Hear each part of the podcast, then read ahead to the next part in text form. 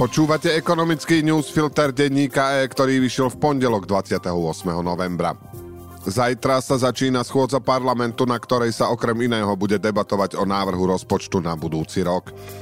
Menšinová koalícia zatiaľ pre nemá podporu a riziko rozpočtového provizória je čoraz väčšie. Ak ho však aj vláda s pomocou skrytých či otvorených fašistov predsa len pretlačí, nebude všetkému koniec. Už v máji prestanú platiť výnimky zo sankcií dlhovej brzdy. Vláda bude musieť požiadať o dôveru, škrtiť výdavky a pripraviť vyrovnaný rozpočet. Udalosťou týždňa bola nepochybne dohoda vlády s lekárskymi odbormi, v ktorej ustúpila ich platovým požiadavkám. Sobotné rokovania sa diali už bez Igora Matoviča, ktorý v siahodlhom statuse na Facebooku nazval lekárov vydieračmi. A aby ich v očiach ľudí ponížil ešte viac, pripomenul, ako v 90. rokoch jeho matka platila úplatok za otcovú operáciu. Lekári stiahnu výpovede, čo síce odvráti katastrofu, ale problémy zdravotníctva nevyrieši. Ekonomický newsfilter má dnes zhruba 1300 slov a pripravil ho pre vás Radoslav Tomek. Ja som Braňo Bezák.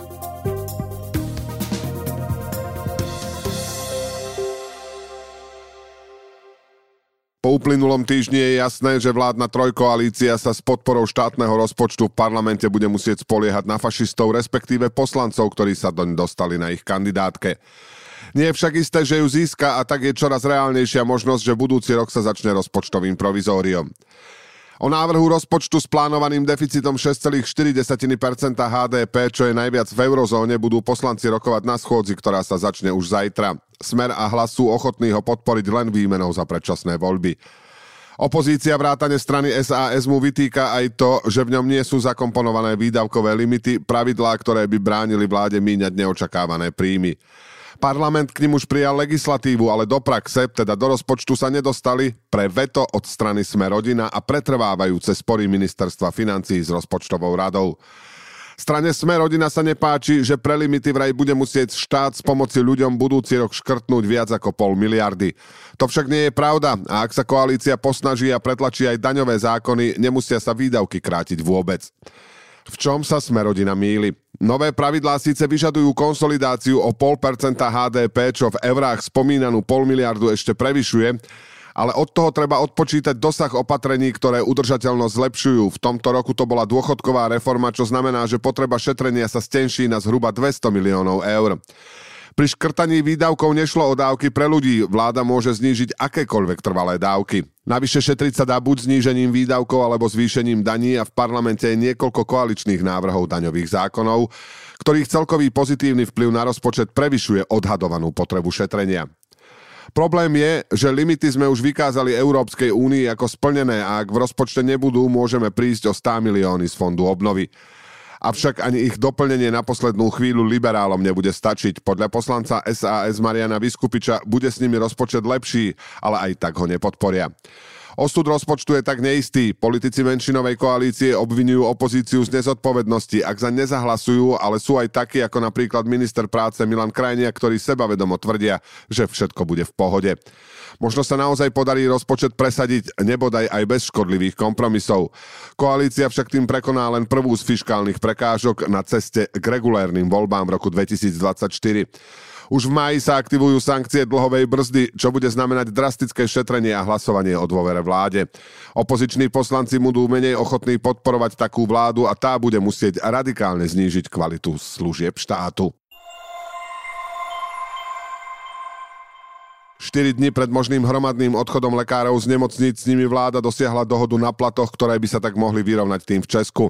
Okamžitý kolaps zdravotníctva sa odvrátil, ale viaceré problémy sektora zostávajú nevyriešené. Na čom sa dohodli lekári s vládou?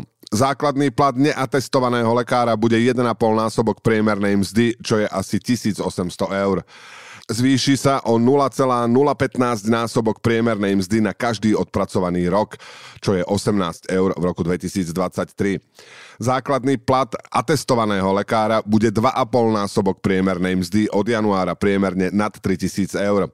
Zvýši sa o 0,025 násobok priemernej mzdy za každý rok praxe, čo je 30 eur na budúci rok. Vláda ustúpila odborárov v tom, že zvyšovanie platu sa stopne až po 30 rokoch praxe, pôvodne ponúkala 20 rokov. Od januára 2025 sa koeficient za prax pre všetkých lekárov zvyšuje na 0,03 násobok priemernej mzdy. Prečo vyššie platy zdravotníctvo nevyliečia? Zvýšenie platov sa týka len lekárov v nemocniciach a nie v ambulanciách. Tí už teraz zúfalo chýbajú a platový rozdiel môže spôsobiť, že množstvo z tých zvyšných prejde do nemocníc. Slabšia ambulantná starostlivosť znamená, že mnoho diagnóz sa odhalí neskôr. Okrem nich sú tu ostatné zdravotnícke profesie, ale zatiaľ sa sestry a sanitári musia uspokojiť s 5000 stabilizačným príspevkom, ktorý bude vyplatený z tohto ročného rozpočtu. Vláda bude ešte musieť viac otvoriť peňaženku aj pre iných. Zásadný problém slovenského zdravotníctva však spočíva v tom, že je v ňom málo peňazí. Inými slovami, vláda platí málo za poistencov štátu. Preto Česko, kde je platba dvojnásobná, nebude mať nikdy problém mzdy lekárov na Slovensku prevýšiť. Na najbližšej schôdzi by Národná rada mala hlasovať aj o novej dani z plynovodu, ktorú navrhli poslanci Oľano. V prvom čítaní prešla iba tesne a výhrady voči dani, ktorá sa vzťahuje len na pološtátny Eustream, majú aj niektorí koaliční poslanci. Aj tak sa nedá vylúčiť, že prejde. To sa nedá povedať o ďalšej navrhovanej dani z dielne Oľano, ktorá tiež cielila na zisky z energetickej krízy. Daň z nákupu ruskej ropy, ktorá je v parlamente už od mája, je mŕtva. Nahradí ju nová legislatíva v súlade s možnosťami EÚ. Zdaňovacím obdobím dane z plynovodu má byť kalendárny mesiac, pričom základom pre výpočet je dĺžka potrubia vyjadrená v kilometroch a sadzba je 6000 eur za každý aj začatý kilometr plynovodu. Novela odhaduje, že vďaka tomu by do štátneho rozpočtu pribudlo v roku 2022 asi 92,2 milióna eur a v rokoch 2023 až 2025 by štát získal 126,3 milióna. Čo hovorí Eustream? Eustream na energetickej kríze nezarába, keďže toky plynu cez Slovensko poklesli o dve tretiny. To viedlo ratingové agentúry k zhoršeniu hodnotenia firmy. Daň zhruba zodpovedá polovici zisku z posledného účtovného roka. Diskriminačné zdanenie namierené proti jednej firme je protiústavné. Schválenie dane však zďaleka nie je isté. Zákon, ktorý sa vzťahuje len na jednu firmu, nie je spravodlivý ani podľa predsedu hospodárskeho výboru Petra Kremského z Oľano. Daň z ruskej ropy v podobe, aká je v parlamente, sa stala zbytočnou po rozhodnutí EÚ, že dovozcovia ropy, ktorí teraz majú mimoriadny zisk, musia z neho zaplatiť minimálne 33%. Pre Slovnaft je jej avizované stiahnutie len krátkodobou úľavou. Minister financí Igor Matovič povedal, že vláda už tento týždeň podá do skráteného legislatívneho konania nový zákon. Ceny ropy zaznamenali tretí týždňový pokles v rade po tom, ako sa štáty Európskej únie nevedeli dohodnúť na nejakej úrovni zastropovať ceny suroviny pochádzajúcej z Ruska. Neoficiálne sa hovorí o maximálnej cene v pásme 65 až 70 dolárov. Niektorým krajinám, ako napríklad Poľsku, sa to zdá voči Rusku príliš veľkorysé. Iné sa zasa obávajú, že príliš nízky strop by znamenal, že Kreml ropu odmietne za takúto cenu predať a na svetovom trhu jej bude nedostatok. Prvá skupina má svojím spôsobom pravdu. Ak by sa začal uplatňovať strop v tomto pásme a ropa na svetových trhoch nezdražie, nemusí Kreml ubrať z príjmov, ktorým financuje inváziu na Ukrajinu. Obavy z ochlatenia svetového dopytu a stavu čínskej ekonomiky totiž stlačili cenu ropy na 10-mesačné minimum. A Rusko tak za ňu inkasuje sumu podobnú uvažovaným cenovým stropom a to aj napriek zľave, ktorú je od vypuknutia vojny nútené ponúkať odberateľom. Cena ruskej ropy typu Ural sa v posledných dňoch pohybuje pod 70 dolármi za barel, čo v porovnaní s cenou zmesi Brent predstavovalo zľavu zhruba 20 dolárov. Exportné ceny ruskej ropy sú po vypuknutí konfliktu málo transparentné, ale podľa agentúry Bloomberg sa na niektorých termináloch dokonca prepadli hlboko pod 60 dolárov. Ťažba ropy v Rusku medzi tým v novembri vystúpila na 9-mesačné maximum a ak sa udrží novembrová produkcia bude len o 2% nižšia ako pred vojnou, píše Bloomberg.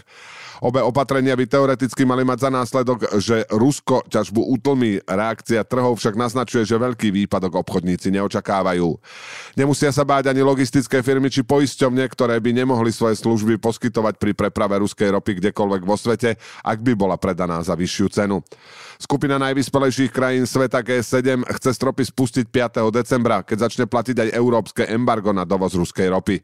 Slovensko má z tohto embarga výnimku, vďaka ktorej môže ruskú ropu kupovať naďalej. Ekonomický newsfilter dnes pre vás pripravil Radoslav Tomek. Do počutia zajtra.